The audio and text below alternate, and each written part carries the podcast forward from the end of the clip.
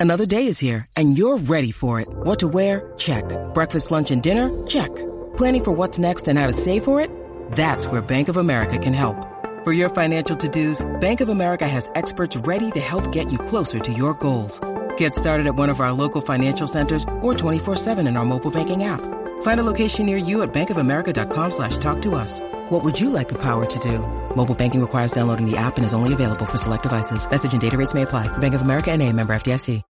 When you need mealtime inspiration, it's worth shopping Kroger, where you'll find over 30,000 mouthwatering choices that excite your inner foodie. And no matter what tasty choice you make, you'll enjoy our everyday low prices, plus extra ways to save, like digital coupons worth over $600 each week. You can also save up to $1 off per gallon at the pump with fuel points. More savings and more inspiring flavors make shopping Kroger worth it every time. Kroger, fresh for everyone. Fuel restrictions apply. Think you know the Brooks Ghost? Think again. Introducing the all-new, better-than-ever Ghost 16. Now with nitrogen-infused cushioning for lightweight, supreme softness that feels good every step, every street, every single day. So go ahead, take your daily joyride in the all-new nitrogen-infused Ghost 16. It'll turn your everyday miles into everyday endorphins. Let's run there. Head to brooksrunning.com to learn more. Morning, guys. Russ here, and I've got some exciting news for you all. Support from All Over Podcast is brought to you by Manscaped, the best in below the waist grooming. Manscaped offers precision engineered tools for your family jewels. Manscaped is trusted by over 2 million men worldwide. Join the movement for all your below the waist grooming needs. Get 20% off and free delivery with the code MALLOVER20 at manscaped.com. Manscaped has just launched in the UK, and men have gone for years and years and years without having the right tools for the job. You can be one of the first men in the UK to experience their life changing products. I know over the years I've struggled many times with personal grooming, shaving, creams, cutting yourself, all that sort of stuff. But none of that is a problem with the Manscaped redesigned electric trimmer. It features a cutting ceramic edge blade to reduce grooming accidents, 7000 RPM motor, which enables it to work seamlessly through even the thickest of hair. So, go get rid of that bush, make it clean and tidy, and get 20% off and free delivery with the code MALLOVER20 at manscaped.com. That's 20% off and free delivery with MALLOVER20 at manscaped.com. Your balls will definitely thank you. Now it's time for Bryan Habana. Hi there, I'm Bryan Habana, and you're listening to the Mall Over Cod, pod, uh, Codcast. Hello, everyone. A uh, little bit different, as you've probably already worked out. Uh, Mall Over podcast with just Ben and Phil, giving you the news, views, and opinion from across the West Country. Mostly views at the moment, isn't it? We don't get a lot of news. Uh, there's plenty of opinions. We've always got opinions to give.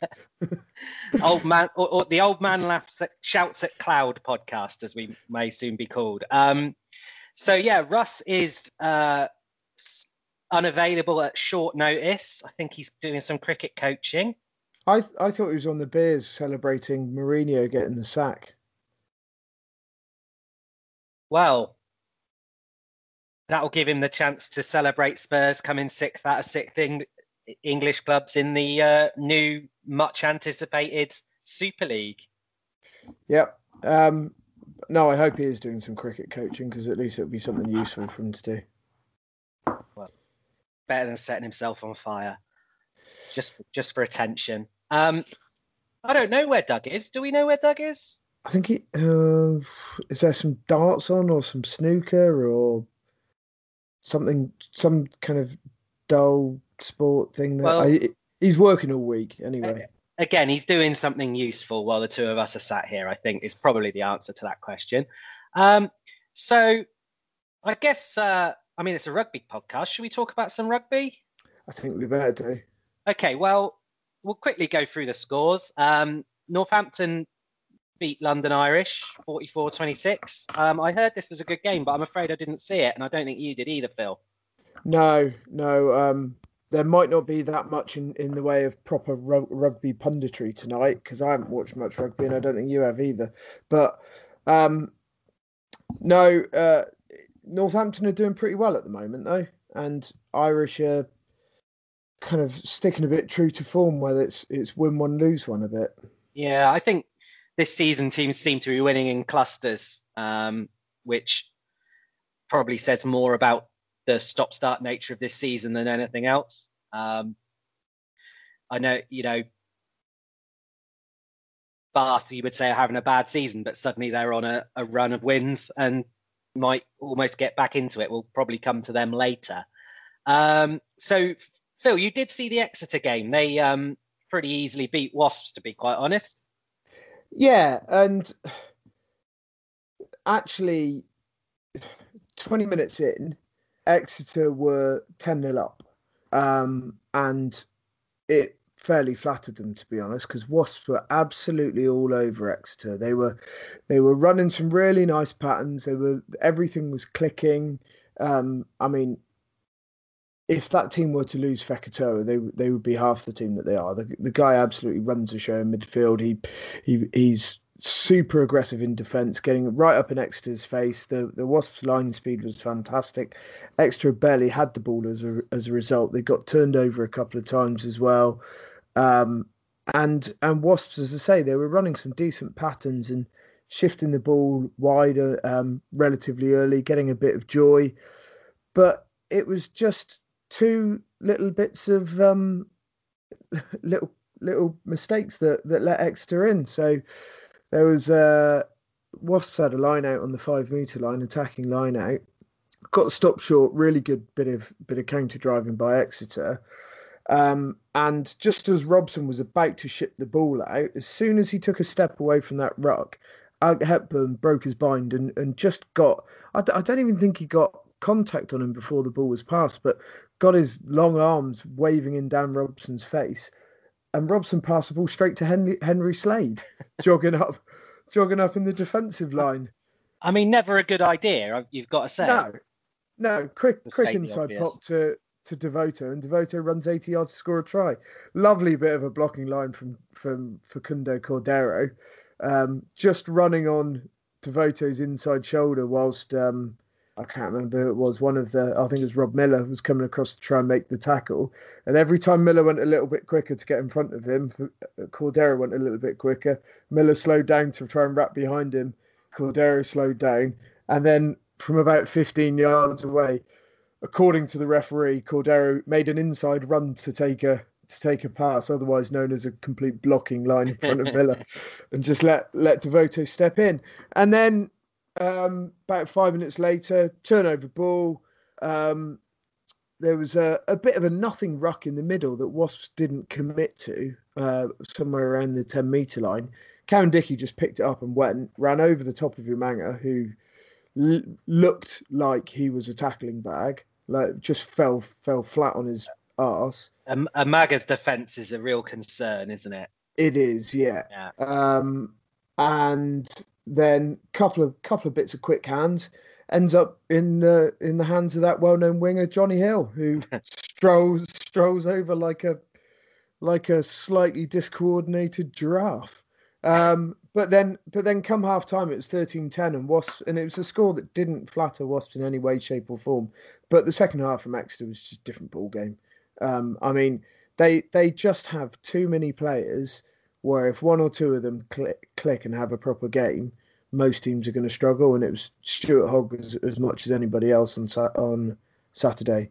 Um, but I mean, yeah, I I worry a bit about Wasps, particularly if um, there's there's a little bit of a rumor going around that Fekitoa may well go for some big money um, over the channel.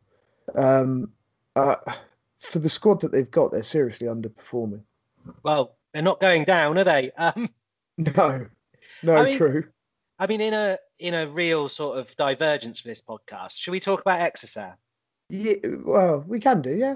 yeah. Um, so uh, I think what you just said is is is a real feature of Exeter at the moment. They they re, sort of regroup at half time, and, and, and I think you can tell sometimes from if, if there's a pre half time interview with Rob Baxter, he knows exactly what's going on, and they have gone away from teams a lot of times in the second half this year.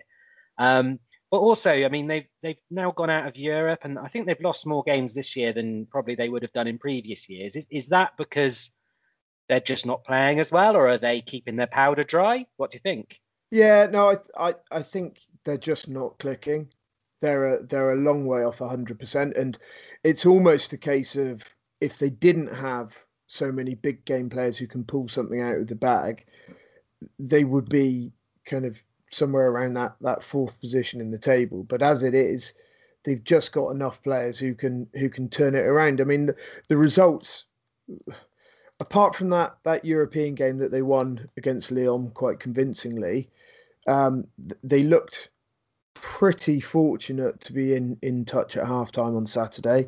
They obviously got well beaten by Leinster. They got reasonably well beaten by Gloucester, although wouldn't you wouldn't say it was Exeter's first team. Um, again, they flattered to deceive against Leicester. They beat Quins by a point. Um, and so you're going back, you're a run of four or five games there where they're not firing.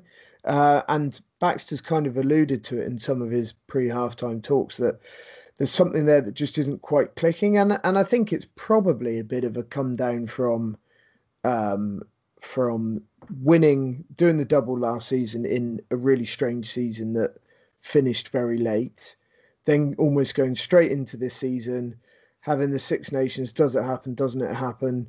What's happening with all of our all of our squad players? Um, and I just think, uh, yeah, I think it's a factor of all of those things, but they're and, not clicking. And they're great rivals, aren't there? Are they? It, it must be a bit of a sort of come down. You know, it's a bit like um, Celtic winning the league when Rangers weren't there. They don't have Saracens to sort of play off and maybe build to games against them. And and you know they're probably favorites in every game they go into nowadays and that that must make life difficult. Um yeah um and I, I just think yeah it definitely does make things difficult. And they i don't think they've significantly changed their game plan from what it was previously and i don't think people will say oh they've they've been worked out i don't think it's that at all because the way they were playing last season, even if you work them out, you couldn't do anything about it. Yeah. And the problem is, last season they get the ball within ten meters of the try line. It's a try every time, and now you you just see too many little knock-ons, or they they just don't quite get the get the grouping right on the mauls or or whatever but something just goes wrong and they give away a penalty or they give away a knock on or they get turned over. And that wasn't happening last season. It's just a lack of clinicalness. So uh, maybe one last question with exeter and then we'll move on and keep matt and james at least uh, saracens contingent and entertained. Um, last week we were really concentrating on um, favorite dictators and animals we punched in the head. Um, so we didn't talk about the Exeter Leinster game. I, I, I, didn't see that one, and I wondered um, how did Simmonds get on against the Leinster back row? Um, he was he was quiet. He was definitely quiet, and um, I think it was probably a fair reflection of what we've seen of Simmonds at international level that he doesn't quite flourish in the same way that he does um, when he's playing for Exeter. That's not to say that he plays badly. It's not to say that he's he's shown up as being a bad player. You just don't quite achieve as much when you've got. I mean, just looking at the the Leinster team in front of me, they've they've effectively got 15 internationals there, um, and that makes it very difficult. Whereas when you're playing a club side, there's always a a slightly weaker shoulder or a weaker link that you can run at, or you you're kind of making an extra two or three yards after contact and bustling forwards. Um, and it was, I suppose, it was a bit like you stick an inform Billy against an inform uh, against the South African back row, and he makes very little yardage. You stick him against Italy, and he looks like a, an absolute yeah. world, worldie. And it was a bit like that. It's not to say that he did anything wrong. It just it, it was just a lot harder for him than than say playing against Worcester. Yeah, uh, I think I I think that was kind of what I expected you to say, uh, having seen uh, when he played for England against Ireland, and and it was the same. It wasn't that he was doing anything badly; it was just he wasn't able to do what he does well as well. So, yeah, to, to, probably our last serious point of the whole podcast is that. Uh, well, there's um there's there are some players like I I think Vermeulen um and and probably to some extent Dave Ewers. I think if you if you play them against anybody and they'll pretty much do the same job and they'll look exactly the same. Yeah. Um, but Simmonds's game kind of suits having a few weak shoulders there, a few kind of lazy runners, bit bit more disorganized in defence. Um, just just things not quite being hundred percent right. Um, and and in the same way that kind of Jonny May absolutely flourishes against weaker backlines and doesn't look quite so good against against stronger ones. Um, I just think for some people they they can maintain a standard because that standard isn't based around what the opposition does; it's based around what they do. Um, and for someone like Sam Simmonds, it is very much about that how how he relates to the opposition. Yeah, and I, I guess the better the back row he's playing, the more defending he's doing as well. Oh yeah, definitely. So um, same day we've got Sale just squeaking past Gloucester. Um, Harlequins absolutely walloping Worcester. Uh, Doug was of the opinion that worst, Worcester are now worse than London Welsh were, um, which I guess is the uh, re- the result of them not having to worry about relegation and a, a good away win for Bristol at Newcastle. Um, yesterday there was a, a, decent game at the Rec, uh, Bath against Leicester, which I did actually manage to watch um, yesterday. I think the first thing to take away from this game is that young Steward at fullback for Leicester is is super. Um, you know, he's the definition of dominating under a high ball. He just came for everything, and he, I think he caught everything that came his way. Um, Bath played very well the first half without actually taking very much advantage of it.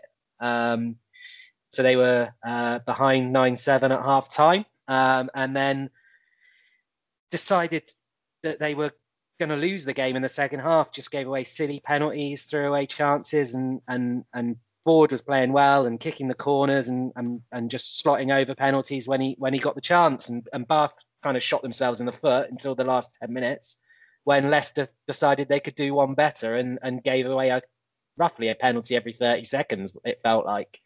Um, and so, uh, so on the on the Steward point, is is he the next kind of the next in line for England fullback now? Well, you'd hope so. I mean, he's a big lad. Um, he seems to have a decent boot on him as well, but you know, under the high ball, it, it was really impressive. Um, I mean, you had Watson playing at fullback for Bath, and he's not as solid under the high ball, but once he gets the ball, you know, the opposition is in trouble. And Youngs kicked very much like Youngs often does and just overkicked his box kicks a little bit. And um, you know, made Watson's job's easy. Yeah, easy. I mean, what Watson picked one up in his own 22 and he just shaped a kick, and then he saw it was Genge coming at him, and he just ran round him. Yeah, uh, I have always thought with Watson that I know you're a big fan of Watson at fullback, and and I would probably have Watson starting at fullback for England. I, I do wonder whether kind of picking Watson at fullback because he's a good back three player and he needs to get in the team. And of the like, you wouldn't stick Jonny May at fullback, and no. Elliot Daly's shown himself to be a bit of a liability. And unless you're going to go back to Mike Brown, which Eddie Jones isn't going to do, Watson's probably the best of the people that's available there. But it does seem very much that like Steward's got an opportunity, maybe not for the next World Cup, maybe it's a bit early, but certainly after that, to to make Anthony Watson get seen as a wing again. Well, I think yeah, I, I, I fully agree. I think if you asked me today who who I would pick out the two at fullback, I'd pick Steward, and I you know I'd have Watson on the wing because he's fantastic on the wing. But um, you know he was great, and and actually I've been really impressed with De Glanville playing at fullback for Bath as well, who's injured at the moment. Um, so so in this game, um, you know, Bath scored a try in not quite red time, but with about 30 seconds to go. Um, and you had to be impressed with Spencer, who threw a long miss pass uh, to for Muir to put dot down in the corner, which gave him an incredibly difficult conversion to win the game, which he slotted. So fair play to Spencer for backing himself. Um, you know, Bath had the Faletau, Underhill, Mercer back row, which you know we've been waiting to see for a long time. They all they all played okay. with the exception of Mercer, who was really, really good. Um, but you know, it was two teams that both did their best to lose the game. You so, um, I haven't seen the incident, but there's been a bit, a lot of chat about um, uh, a penalty given away by Wiese after Mercer giving a bit of afters, and then him giving a bit of after afters. Yeah, get, getting penalised for the after afters. Um, yeah, what, what's your take on that? Oh, I think, I mean, I think they were all being a bit daft, really. I mean, Hayes gave Mercer a shove, so Mercer sort of chased him a little bit, and then it was broken up, and Mercer was walking away, and Wiese gave him a shove. So, you know, I think really Wiese doesn't not, not, need to do it. Not a penalty at Cornwall Devon level.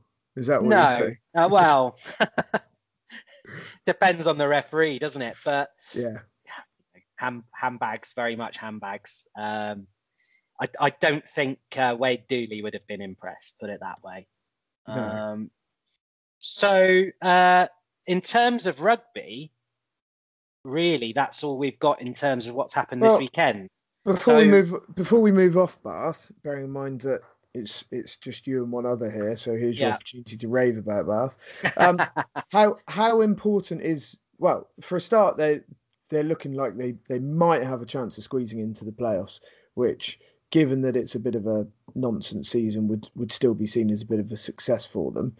Um, but how important is Ben Spencer to how they're playing at the moment? Um, and yeah, what what happens post Spencer? Is Spencer staying? Is he going back to Saracens? Not, I'm not entirely sure. Was he a transfer or was he a loanee? I think he was a transfer, wasn't he? I thought he was a loanee, but I can dig into that while you, you tell me about how important you think he is to how they're playing. I mean, he, I think he's incredibly important um, because yeah, you're you're right. They did sign him on a three year deal, so yeah, I so apologise for that. I think um, that Leicester were doing quite a good job of keeping him on the floor in this game because Mercer seemed to be at scrum half almost as much as Spencer was. Um, and I think that a scrum half being sort of not targeted, I don't think that's a fair fair phrase, but uh, as a focus for the defence is is a compliment to him. But he's a threat he's a threat with the, with his running because he will, you know, have a dart around the base. He's got decent service. It's probably not the best, but it's certainly not the worst. And of course, his his box kicking is absolutely spot on. I mentioned Youngs was hitting them too young, uh, too too young, too long. Um, that's that's that's quite an allegation. Um, it is, yeah. Um, other than one, he completely shanked. Spencer was every single one was spot on, which which almost made what Steward was doing more impressive. And and you know what that means is if it's not competed for, whoever's catching it is getting Sam Underhill in their face uh, as soon as they as they catch it. So I think Spence is incredibly important. I believe they've let Chudley go. Um, and, and and I think that having him in there has helped Bath a lot in the last two games, especially because they've lost their fly half in the first 20 minutes for the last two games they've already got a youngster or a, a sort of part timer in there, or you know, at the start of the game at the moment because the two starters are injured. So having, I think, would you would you say Spence is the closest we've got to a French style nine? Yeah, um, he's kind of got that uh, that Morgan Parra like abrasiveness without being so French about the whole thing. Yes. Um, he's in some ways he reminds me a bit of Mike Phillips. Um, but I think that's just because he's a bit taller than most scrum halves. Yeah, I think so. Um, and I do wonder whether um, you kind of you need a back row who can quite happily step in there because he will get involved a bit more than other scrum halves. Yeah, um, absolutely. You, you you rarely see Dan Robson clearing people out of a out of a ruck, but if Spencer has to, he'll go and do it without yeah. thinking too much about it. But he's I don't know. I I really rate him, um, and I I think obviously he was pretty instrumental in in kind of the long term success of Saracens as part of that squad. Um, uh, and I suppose the concern was going to be how does that transfer to another team, and I think he's he's done a pretty good job, to be honest, so far. And and I agree. I think he is pretty important to, particularly with the issues they're having at ten. Um, yeah. I mean, if you if you look at 12, 13, 14, 15 that started on um, on Saturday, you've got Redpath, Joseph, Cokanasiga, and Watson. You've just got to get the ball out there to them and let them yeah. do what they do as much as possible, which means that you need a nine who can who can distribute really well, but also keep that keep those fringe players honest. And I think that's what he does a good job of. I mean, Ben Youngs used to do a really good job of of making sure that those um, those guards don't move because they have to keep an eye on him, and he's stopped doing it quite so much now. Um, but I think Spencer's big enough and and makes enough of those darts that he keeps keeps those guards honest whilst distributing really well. Yeah, I think Youngs has really um, dropped off on that, and I think I think you're absolutely right in that Spencer is the best at that of the English scrum halves, and also he's got the um, support lines nailed down. Uh, Robson, yeah. of course, is good at that as well, but he runs that sort of Dupont, yeah, Aaron yeah. Smith kind of line really well. Um, so after what sounded worryingly like a rugby podcast, rugby analyst analysis for 24 minutes, um, should we should we go to some Ask Mo? Yeah, yeah, let's we, do that. We've got some uh, again from um, from our good friend Salty Nors with two Z's. Um, he, he's his Twitter handle is is I'm just not going to try it. You, have all heard my pronunciations. Um, so so following following Phil's sort of humble brag about um, decking a lion last week, um, he asks, "What is the biggest, most scary animal you'd be willing to have a fist fight with?" Um, I think there's a big difference between what would be the biggest and what would be the scariest. Yeah, because there are some quite big, quite stupid animals. Um, oh God, that's a that's a really challenging one because um, I would rather under egg my my abilities yeah. and make sure I win. I'd rather go for like a like a giant lop rabbit than, than go for, for anything Mate, too big and scary. I've seen Watership Down way too many times to be fighting a giant lop rabbit.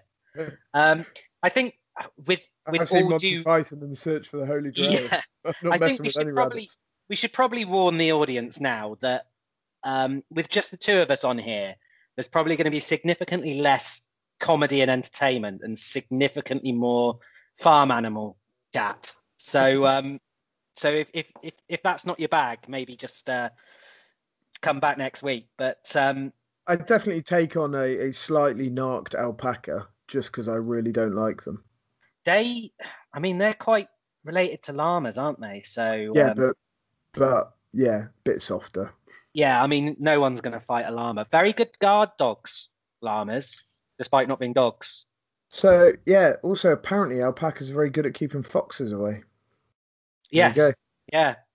We've um, moved into a nature podcast now. Yes. So so any any sort of any rise on an alpaca or is that no, no, I'm, I'm going to stick with an alpaca, either that or a or a lame donkey on a beach. I mean, I mean, I'm thinking an alpaca with its sort of head on a long neck would be quite a good sort of like a punch bag. Yeah, yeah. they swing back towards you. you yeah, you got to you got to duck and bob a bit. I mean, I think I think you're right. I don't think you want to be going much larger than that, do you? Because you know, I mean, animals are, are just scary. A lot of them. Yeah. Um, I, I was thinking maybe a sheep would be my limit. Yeah. Oh but, Christ. Yeah. It depends on the sheep. But exactly. I then I started thinking like a Texel Ram would probably just just steamroll me. Yeah. yeah. They they barrel you over and then trample all over you when you're on the floor. I reckon I could take on a bear. A, a bear? koala. Koala. Yeah, koala bear. Yeah. Um, Not going any bigger than that. No. Yeah, it's a difficult one. I think you know uh, either a um, a sort of bog standard sheep would be my upper limit. Um, but again, some of the mu- the muscle men would uh, probably get the best of me. So so we're talking um, the kind of animal you could use as a footrest, really. is is probably the limit we've got there. Um, I've noticed you, you and Duke. Yeah, yeah. I wouldn't want to fight Duke. I've got to say he's he's um, he's, he's quite built. So um, you'd probably also end up fighting uh, Sarah. Yeah, and yeah. there's only one there. Yeah. Um, so so there there we go. There's some some red hot animal chat. Um, he also says your your bedside manner with the cows must be outstanding. Once they're playing up, you just whisper in their ear, "I knocked a lion out once," and then they chill out. Yeah, um, they just stand there quietly and take what they got coming. So, so yeah, there, there we go. There's the um, the the banter section of the podcast. so, uh, Phil, you have some issues, and I'll just leave that there. Um, yeah. arising from the the the soccer ball news of yesterday. Yeah, well, I just thought we could. Um, it's very relatable to some of the conversations that are going on in rugby at the moment. Um, so, for those of you that avoid football like the plague, like we all should, um, there's this announcement of a of a breakaway league. Um, top, let's let's say there are 12 clubs from England, Spain, and Italy talking about setting up their own breakaway competition against um, the Champions League, effectively saying that fans want to see quality t- matches against quality opposition every week. Um, but let's not kid ourselves. This is all about money and this is about ring fencing. So, this is about the top clubs securing their ability to get as much money out of it as possible. Um, and let's let's just take for example one of those clubs, Man United, aren't even in the Champions League um, because they didn't do well enough last season. Uh, let's let's have a look at another one. Arsenal, not in the Champions League, but not only that, they're currently ninth in the table, and they managed a, a highly successful draw against Fulham yesterday. um, and Spurs, considering themselves one of the the big six in England, is like uh, Banana Man considering himself one of uh, the the Marvel big six in the Avengers. exactly. so, um, but yeah, it's it's about money and it's about ring fencing, um, and and in that regard, it's very similar to the conversations that are going on about uh, ring fencing the Premiership. Um, it's also very similar to some of the conversations that have happened historically around the European competition um, in uh, in rugby, and I just think this this trend towards I mean, in cricket, you've now got franchises in the hundred. This this trend towards um, financial institutions rather than clubs, and those institutions being set at the top tier ad infinitum, just ruins everything that I like about sport. I love the fact that Bristol, whenever it was, three or four seasons ago, were in the championship. I love the fact that Exeter Chiefs were in the had, had only just made it to the top tier for the first time ten years ago, and are now considered a mainstay at the top. I I love the fact that you've got Leicester Tigers, who, for all of my time growing up, were one of the top two with with Bath. Um, have had times when they've looked like they're going to get relegated and drop out of the, the top division. That to me is what sport is about. It's about having winners and having losers. It's not about, and we've seen what's happened to the Premiership this season with no relegation. Worcester are, are, fielding a team of people who literally couldn't give a shit. Gloucester have done their very best to try and get fewer points than Worcester. Newcastle hit the hit the game hit the guns running, and since then have, have kind of given up the ghost a little bit. And basically, everyone now uh, let's uh, let's squeeze Leicester in for argument's sake. Everyone now below Leicester so the bottom five teams out of 12 have literally nothing to play for. Yeah. Leicester, Bath, and Irish could maybe, maybe, if if if all of the things collide in the right way, squeeze into the top four. But give it another game, and and for a couple of those, that will probably be out of the equation. And then you're down to five teams fighting for the for the top four, and everybody else just totally dialing it in. Now, you you have a season where there's no relegation from the very start. What what happens? So, the, what they're talking about is two divisions of ten teams, and the top four, top well, top three automatically go to, through to a quarterfinals, and fourth, fifth have a have a playoff. Say you lose your first three games, you're out of it. You've got bugger all chance of getting getting through to that knockout stage. So you then spend the rest of the season just totally dialing it in and, and trying to bring your money in.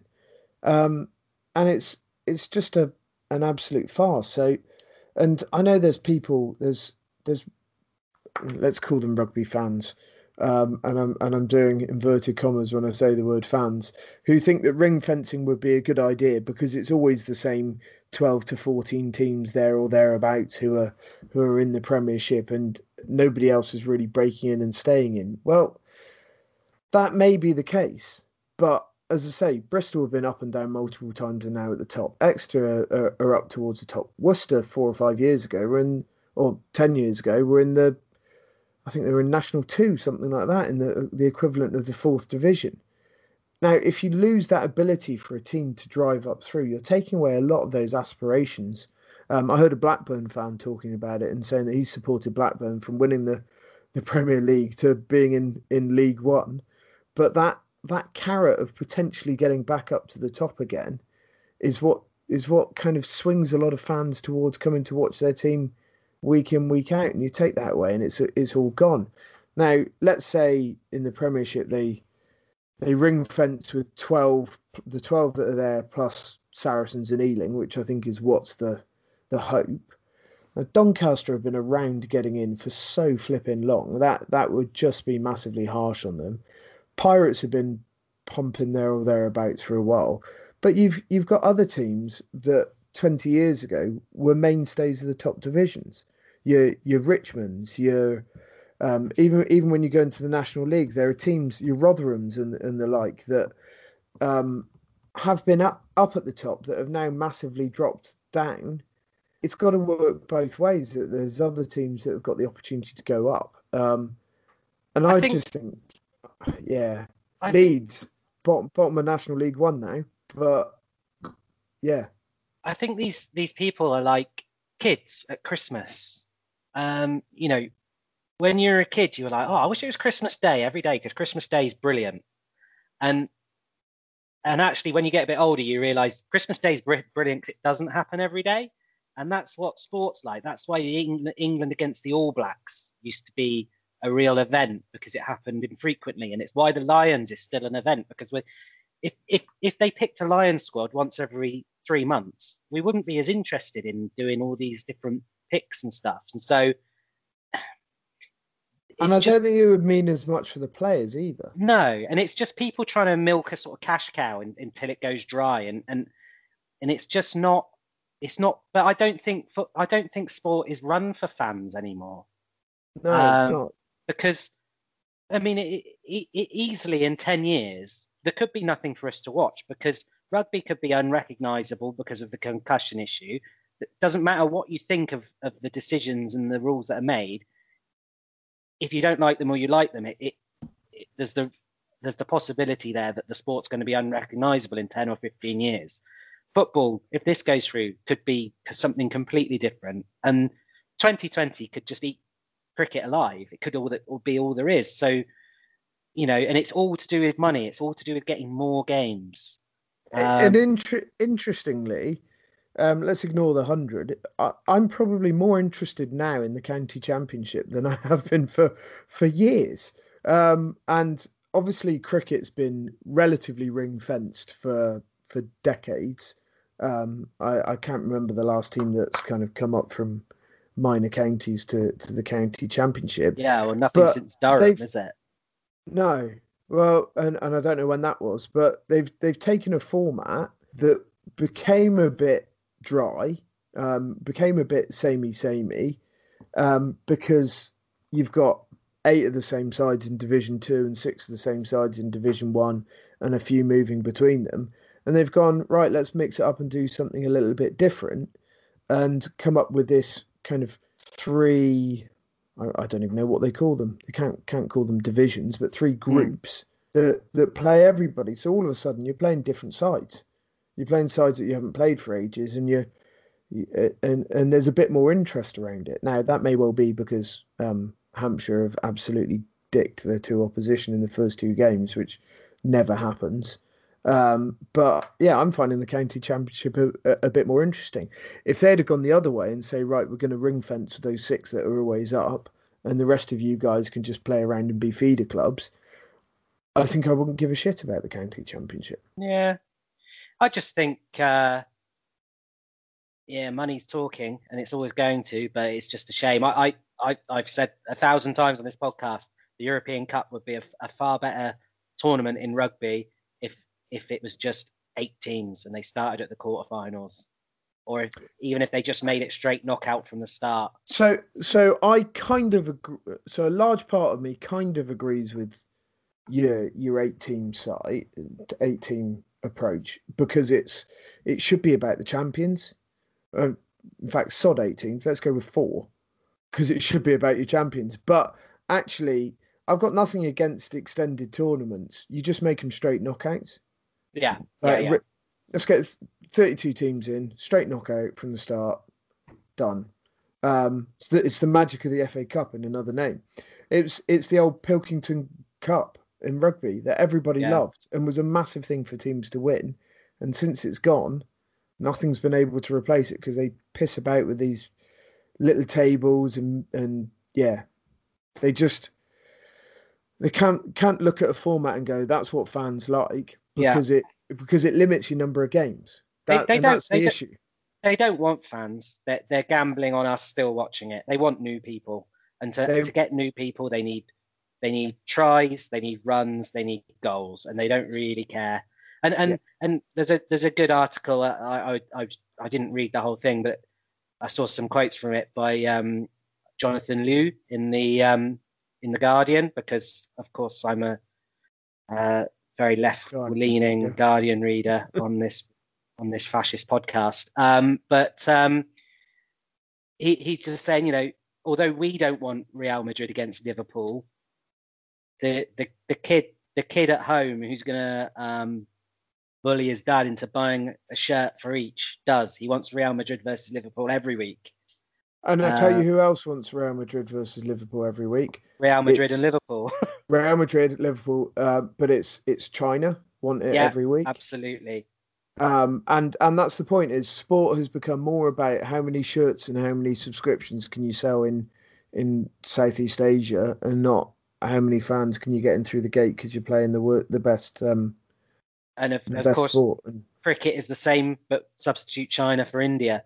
Yeah, exactly. Cricket aren't cricket aren't even interested in the Chinese market because of no. India. Um, if you get the chance to watch Death of a Gentleman, do that. But um, but yeah, if, the, if the if the Indians got into football, then football will care about what India say exactly. as well. But yeah.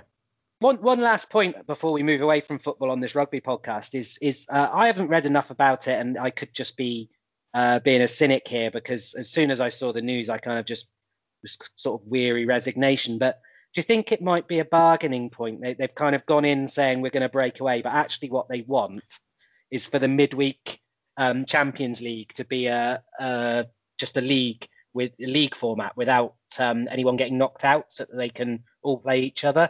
And and do you think that might be how it ends? I think sort of I think it started very, very much as a bargaining tool in terms of we what we need more money out of it. So not ne- not even necessarily we want to play each other so that we play more high profile games. I think part of it is um, Man United don't want to go to Trabzonspor or um, some team in Azerbaijan or or someone yeah. like that, um, and they would almost rather foreshorten the first um, table stage and have teams skipping to the second table stage and then have more more good matches.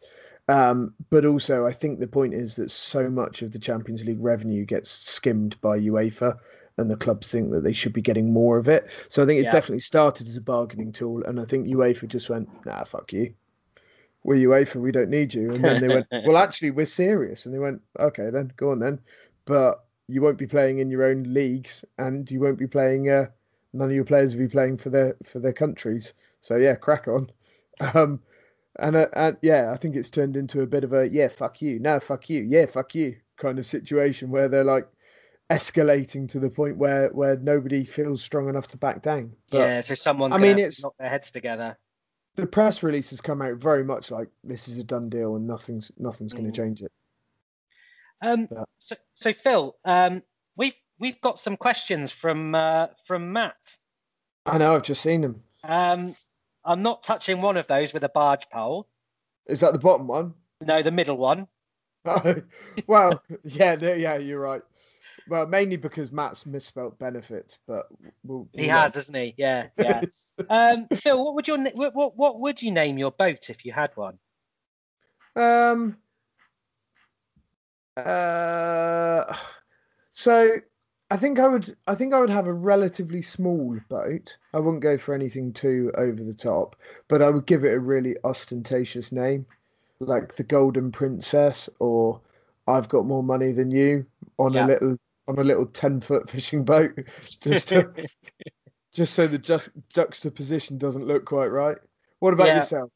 Oh, well, it's a difficult one, isn't it? Um, You'd call it something in Cornish, probably. Oh, what a good idea! Yeah, what's Cornish for boat? Nice boat. nice boat. uh, let's look it up. Talk amongst yourselves. Um, there's a a, a, a chap that we uh, that we know who uh, used to be in the Royal Navy, um, and uh, my dad told me this story. So how accurate it is, I don't know. But he was sailing in um, Sydney Harbour, and um, the Australian Coast Guard came alongside and said, "Oh, just so just so you know, very uh, very strong tides in this harbour.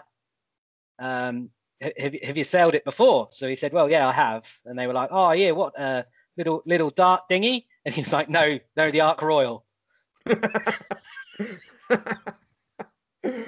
oh, God, you got to love embarrassing Aussies. Yeah, so so there is uh there's there's there's a boat story for you. Um I've never really thought of having a boat, Phil, I've got to say. Um uh, I'd I'd quite like just so I like I quite like wakeboarding. Um, mm. So something you can get out and do do a bit of that. I quite like diving, um, and I quite like just being out in the water. So I, I, have thought about having a boat. It's on the wish list, but the wish list is really quite long, and it's probably somewhere in the middle. Yeah, I'm not great with. I'm not a very good swimmer, so. Uh, yeah, it's probably not a good idea for you then.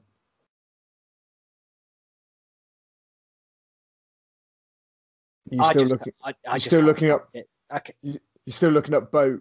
Yeah, still looking up boat in Cornish, and I'm not finding it. So um, let's let's abandon that idea. Um, I would call it. Um,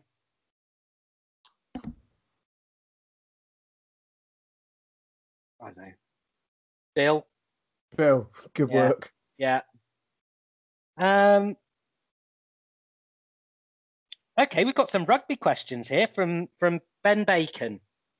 Um, why are refs so clueless about front row penalties? Um, because most front row players are clueless about front row penalties. that's um, very true. So th- that's the flippant answer. Um, the honest answer is because not many refs have played in the front row, um, so they don't entirely understand what's going on. But then the other side of, of, of it is that actually the laws are fairly clear and fairly black and white. But as with everything that's black and white, it's actually really quite hard to interpret the mentality behind what's happening. So, for example, it says you've got to drive straight. Now, if you if it happens to be not going straight, is that because somebody's consciously not driven straight? Is that because somebody on the defending team's taken a step backwards? Um, you've got to support your own weight. Well, if it goes down, most of the time both props go down at the same time. Um, now, I'm pretty sure Ben played loose head. Um, so he will know more about it than than I will. The only I, I have spent probably four seasons, um, not the hotel, um, in playing hooker. Uh, but in all honesty, I didn't have a bloody clue what was happening either side of me. I just wanted to to push as hard as I could, get kick the ball either hook it back on my side or boot it through the other side, and try to keep my spine in a straight line so that it didn't crumple and, and ruin me. Um, I mean, I think the answer is is uh, front row forwards tend to be bigger guys who get bigger as they retire, and they they just can't be top level referees because of getting around the pitch. I think it would be a, a, it, it's probably a small niche of people that are um, front row experts, not injured enough that they can run around, and with the motivation to want to be an international ref, level referee. I think that's probably the answer to it because, no, as you say, no one knows what's going on up there. Least of all, a lot of the front row forwards. So. Um, yeah. I think that's, that's I mean, basically I, the answer. The first one I said about not driving straight, that's probably the easiest one to pick. Um, you see a lot of free kicks given now for teams pushing early, but equally, I think in my mind there should be more about teams um, not taking the com- not taking the hit. So being really passive in that engage. And when you've got two team two two sets of eight people who are trying to engage at the same time, and it's supposed to stay over a central line, but they haven't pre-agreed how hard they're gonna gonna take that initial contact, it, it becomes a bit of a minefield. Mm. Um, and I almost think actually going back to the to the hit and get the ball in earlier, you end up with you'd end up with fewer penalties. Um, the problem is you also end up with people getting hurt because yeah. if your angles aren't right, you you go backwards or you go sideways or you go bent in a big V. I I think Russ might have actually uh, had the um, the answer to scrums, which is set a time limit on them getting ready. Um, and just get them there and in, and uh, it wouldn't solve every problem, but well, I suppose the thing the thing that I struggle with is at, at lower levels, um, and it probably it's probably linear in that the lower down the levels you go, the more obvious it is. You get fewer scrum penalties, and the scrums are generally ball goes in one side, comes out, comes out at the number eight's feet, and gets gone. Um, and at lower levels, there's a much higher disparity of of skill and quality and mm. strength mm. between the front rows. But I think there's also an acceptance that the ref isn't going to ping somebody. They just want the ball out and gone because they don't understand what's going on. So it's almost a case of they've they've been over refed and and the front rows are trying to be too clever. And if they just stuck to get down and push, there wouldn't be a need for any of the penalties. So, so Ben also asks, uh, what breed of dog would each of the England first fifteen be? I'm um, going to get through them all, but Jonny May would be a Springer Spaniel because he just runs around quickly with no real idea what he's doing. Um, I think Tom Curry would be a Labrador because he's just. Oh no, Tom Curry would be a Collie because he's just trying to keep going all the time, round things up, just interested in that ball. Just want to get the ball, get the ball, get yeah. the ball. Where's the ball? Where's the ball? Get the ball, get the ball. Where's the ball? Um, Sam Underhill would be a Staffy because he's just nails. No neck. But no neck. um, I suppose probably a bulldog more than more than a Staffy, but um, I think I've done enough there. Oh, I I had um, Jonny May as a sort of slightly discombobulated collie, um, which which yeah. actually might be my boat name. Let's go with that. um, yeah. But yeah, I definitely see the Springer. I see a little bit of um, of, of Jonny May and Duke when he uh, spots a, a, seagull and takes off across the beach. Um, Owen Farrell, maybe a slightly angry lurcher. Yeah. Yeah. A, a, a, greyhound that's just been released from his track career. Yeah. Trying to find trying to find a home. um, so en- enough of this whimsy. Um, Matt asks, "Never see Russ again or fifty pounds?" I'll, I'll be honest. This might shock a few people. Um, I went on rugby. I went on holiday with with Russ to Portugal. I actually quite like him. Um, I'm, I'm going to shock you. I like Russ, despite what I said earlier. he can be a bit of a prick sometimes, and he is he is quite quite good for for taking the Mickey out of. But he's he's generally a nice guy. Russ is, is is a much better guy in person than in podcast world, and certainly oh, God, than on. Twitter. Um, we we and went. He's, up... he's, also a much nicer guy that the fewer of you are about. Yeah. Which, considering we played rugby with him and that meant there were thirty people around, says something about him on the rugby pitch. Um, yeah, me, me and Russ, we uh, we went we travelled from Cornwall to uh, Twickenham together a few times, and uh, we've I've never had uh, reason to to not want to do it again. Um, so yeah, I'll I'll take the fifty pounds and I'll see Russ again. I think that was the options, wasn't it? Take fifty pounds or no, or yeah, never see Russ again or fifty pounds. Yeah, yeah. So yeah, yeah, well done. Everyone's yeah. a winner. Yeah. Yeah. Um, oh, this was annoying. Thanks to Frank, Frank Rigdon. Um, what's a more annoying concept, the tight headlock or the spiral bomb? Uh, tight if, headlock. If me. you watched the Bath game, if you had spiral bomb on the bingo chart, you were you were a winner. It it must have been said about once every three minutes. Now I'm not. The, you can't really see what's happening with the ball.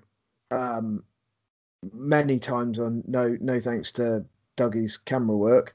Um, many times when it gets kicked high because it's you're generally on a wider angle lens and the ball is is a few pixels on your 14 yeah. inch screen.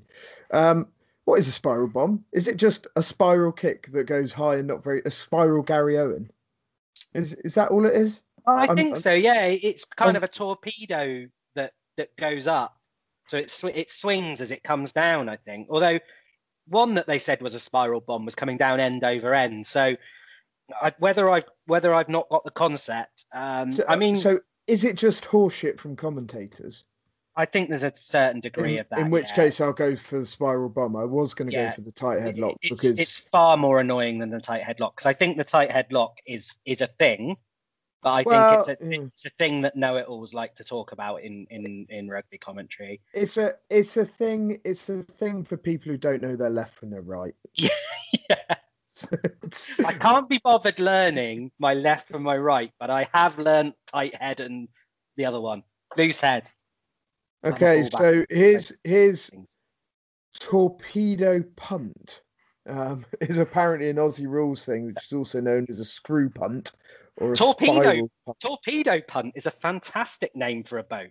I quite like screw punt. um, I, I mean, it's it's. So I think the prince the principle is it goes longer and it moves it so it goes higher. It um, it drops early. It's it's almost it, like a it's almost like a top spinner. It kind of comes. It, yeah. It, it, doesn't follow the trajectory. Did you play for Hornets when we got that? Um, after the sevens tournament, they donated a load of balls, and they they were like um, they were like a, a Duke cricket ball after about twenty overs they come down and then they about ten feet off the ground they just sort of swing to the left. They were a nightmare. Um, no and no. um, uh, I'm just so I've I've googled spiral bomb and yeah. every single item item on spiral bombs are behind paywalls. Um, so the Times, the Telegraph, the Guardian, which and the Rugby paper, which makes me think that it's just commentators being wankers. Yeah. Well, Phil, um, we've reached nearly an hour um, with no more than one partridge uh, quote. So I think we've done pretty well there. Um, I think Alan Partridge is coming back on the 30th of April for those who haven't heard. So he's got he has got a second series. Um, have you got any other business, mate? Well, I just uh, not really, but I did want to answer one of Matt's other questions, which was, "Would you live on Mars?" And no, I, I wouldn't live on Mars because I would miss the peanuts from Snickers.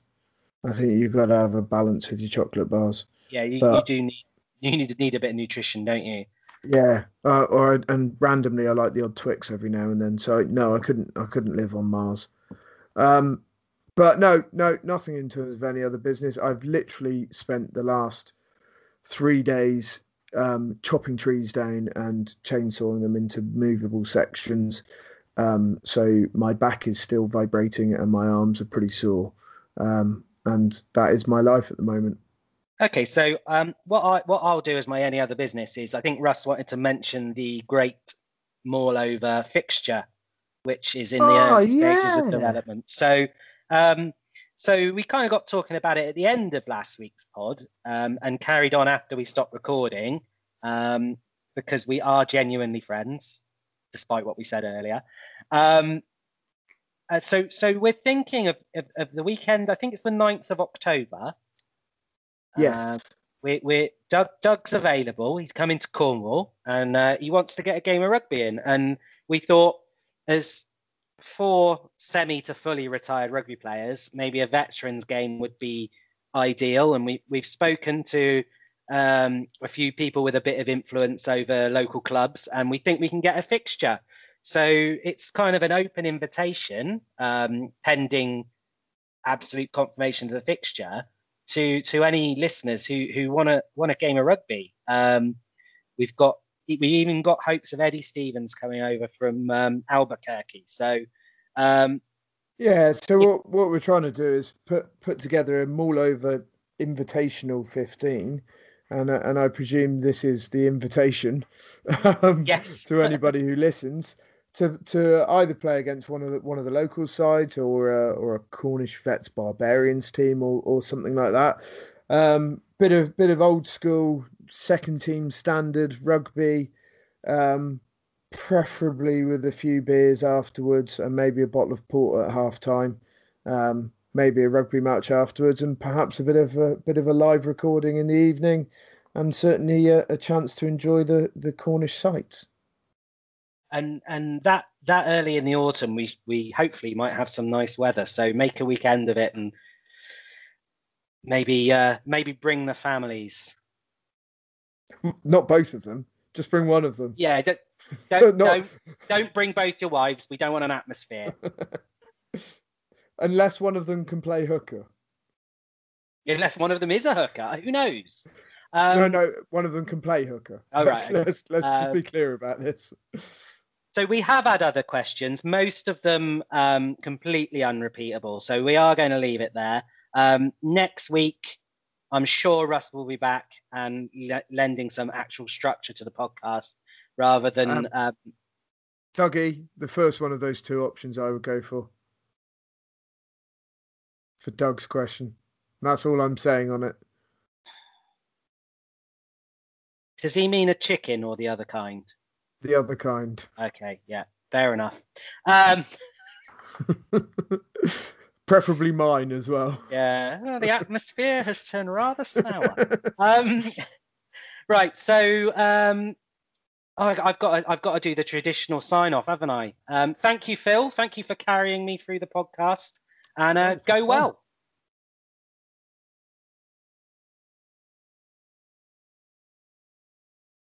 Uh, where's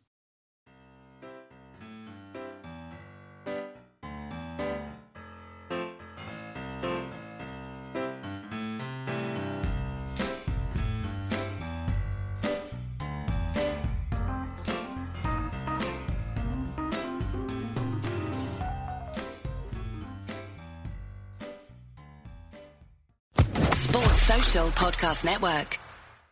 It's time for today's Lucky Land horoscope with Victoria Cash. Life's gotten mundane, so shake up the daily routine and be adventurous with a trip to Lucky Land. You know what they say. Your chance to win starts with a spin.